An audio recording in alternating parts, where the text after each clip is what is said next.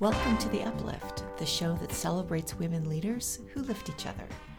I'm Carol Shabrias, a higher ed executive on a mission to help women leaders restore joy and meaning to their daily work. After more than 25 years of serving colleges and universities, I am over higher ed's culture of busyness and burnout, especially for women leaders. Leadership churn is no joke, and no wonder. Higher ed works us to exhaustion, leaving no space for the passion that drew us to it in the first place. And so many of us find ourselves caught in what can feel like a meaningless slog to a paycheck. From quit lit to the great resignation to the great reassessment, women are fleeing higher ed in search of joyful, integrated lives. And yet we know this work matters the ways we shape young minds and prepare them to be intelligent and informed global citizens, that matters. So if you're a woman committed to higher ed and also seek joy and balance in your life, welcome. This podcast is for you.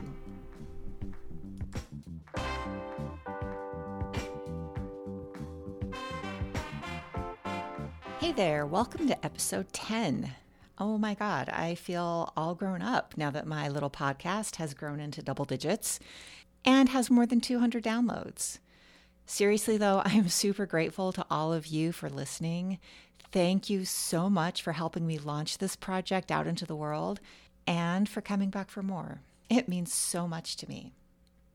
For this episode, I'm going to preview part one of the Leadership Academy Getting Clear Within. I'll give you a sneak peek into the content, talk about the authors and ideas that I've woven together to create the material for the module, why this is my approach to helping you build your leadership practice.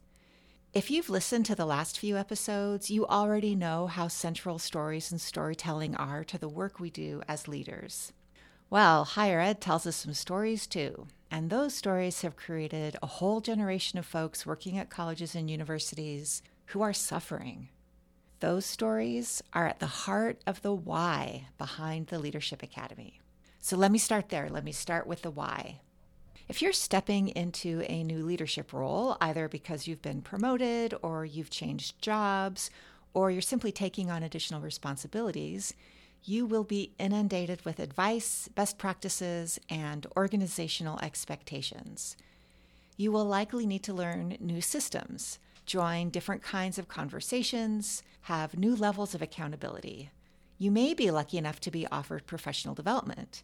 Maybe you'll be sent to conferences, or you'll be able to join a cohort of new leaders, or you'll be given time to do some virtual trainings. And you're smart. So you'll learn all of that stuff really quickly. That professional development will probably help you. You'll meet new people, you'll build your community, and maybe you'll even learn a few things that are interesting to you.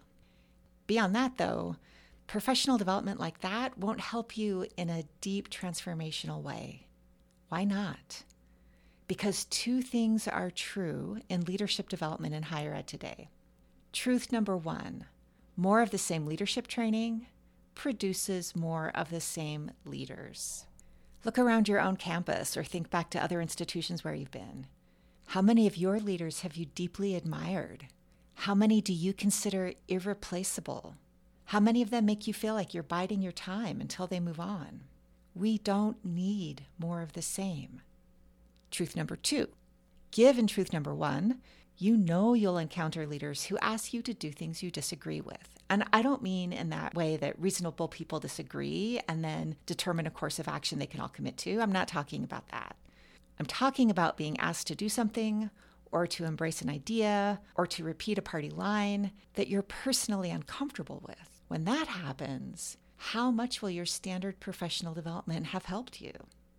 Let me share an example from my own experience. I was in a meeting with a group of leaders at my peer level all of us reporting to the same boss, and our boss was leading the meeting.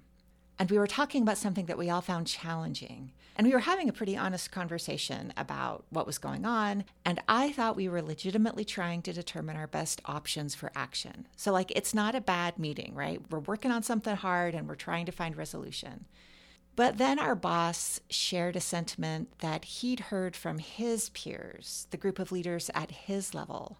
And the way he framed his words suggested that he believed them and he wanted us to be on the same page. Here's the sentiment, And this is a quote Be loyal to the team you're on, not the team you lead.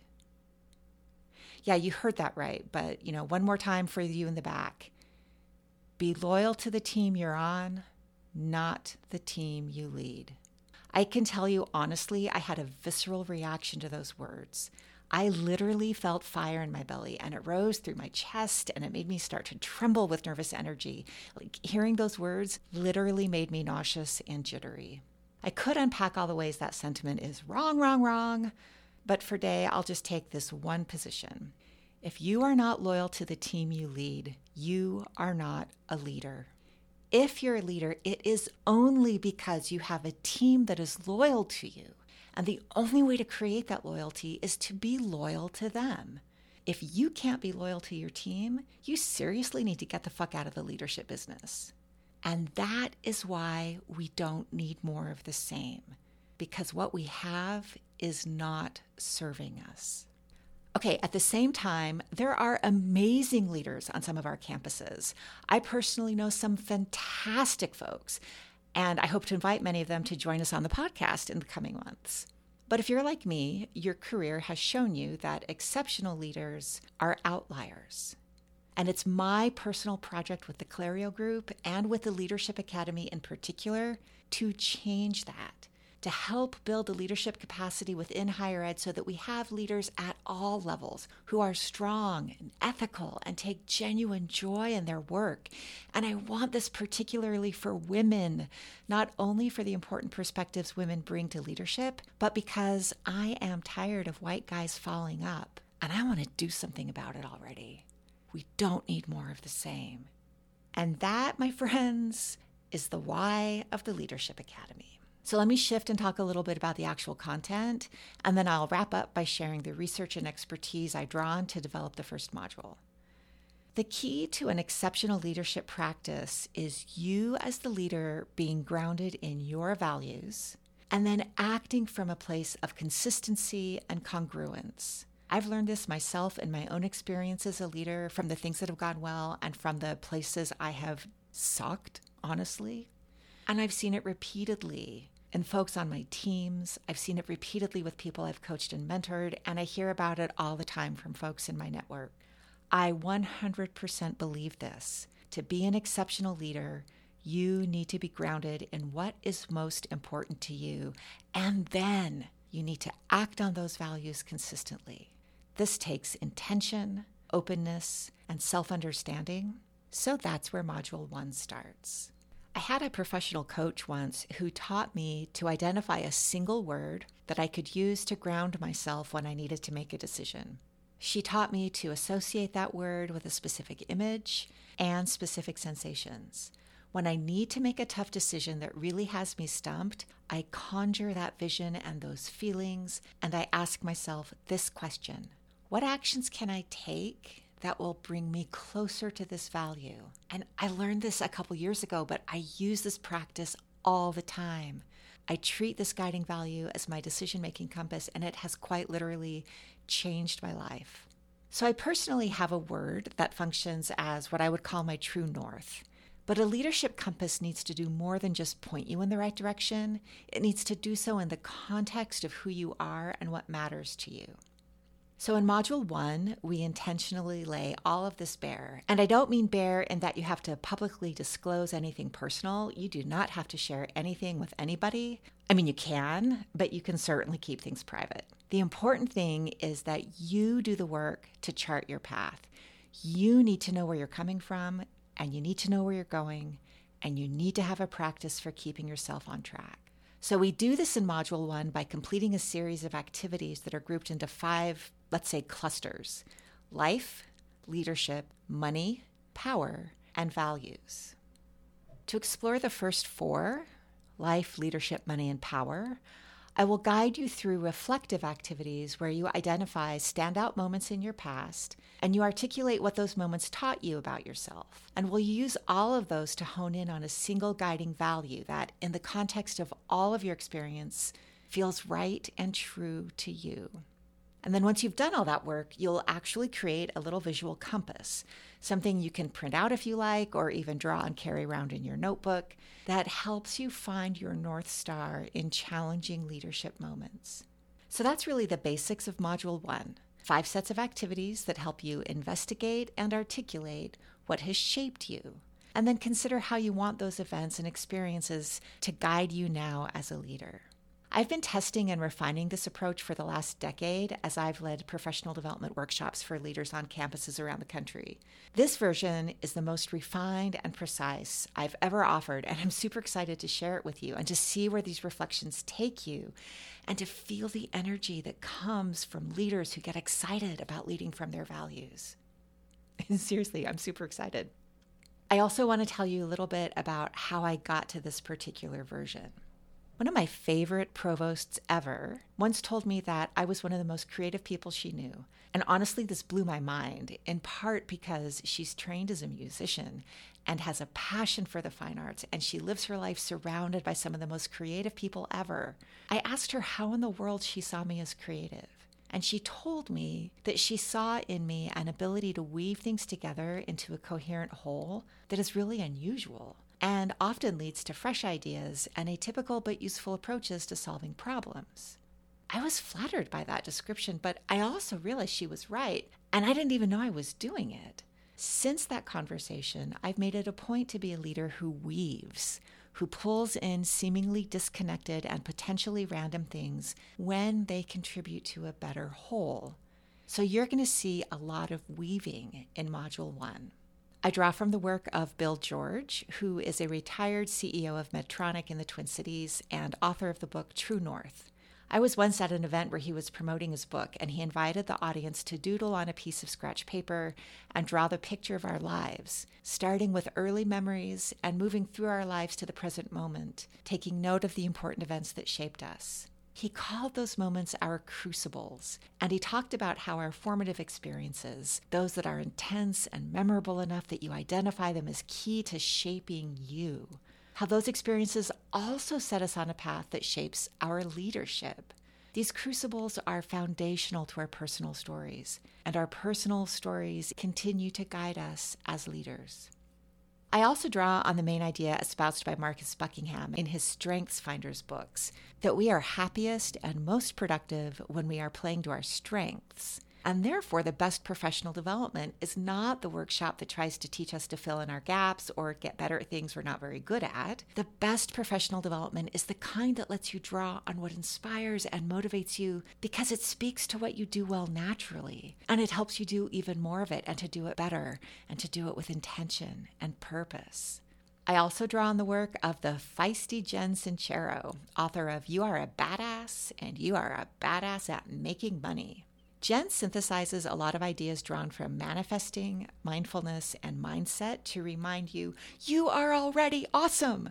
And what you need to do is get out of your own way and let the universe share the bounteous gifts it's trying to get to you. They're right there, they're right in front of you, yours for the taking.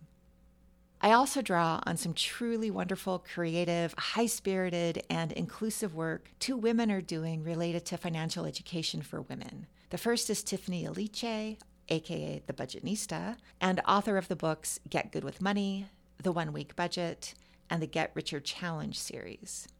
The second is Tori Dunlap, aka The Financial Feminist, founder of her first 100K and author of the new book Financial Feminist Overcome the Patriarchy's Bullshit to Master Your Money and Build a Life You Love.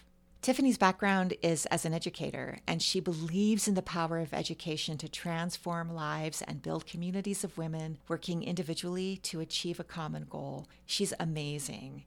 And Tori understands that we all tell ourselves stories about money, stories that probably started when we were kids and were watching the adults around us deal with money and are still influencing us today. So, in Module 1, we talk frankly about money and our attitudes about it.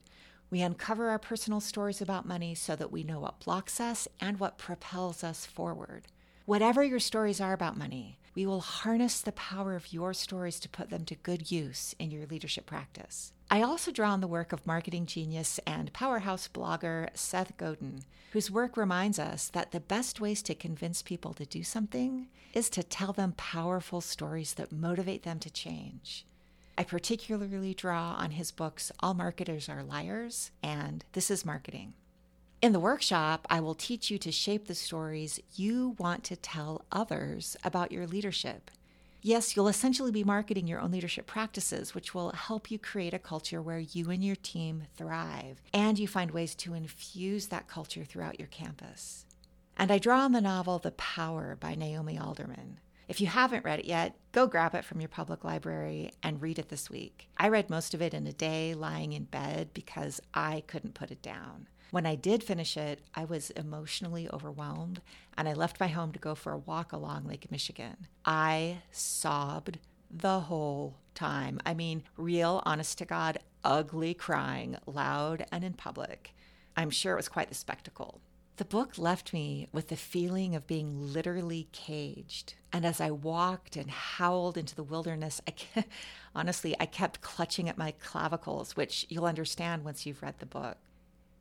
This was a moment for me. Reading this book made me realize how much I was suffering in the professional role I was in at the time, how much I was intentionally being prevented from exercising my power by the shitty bosses above me. That moment lit the spark that is now the Clario Group. So, those are the primary influences in Module 1. By the time you've completed it, you'll have become crystal clear about the events and experiences in your life that have shaped your ideas about money, power, and leadership.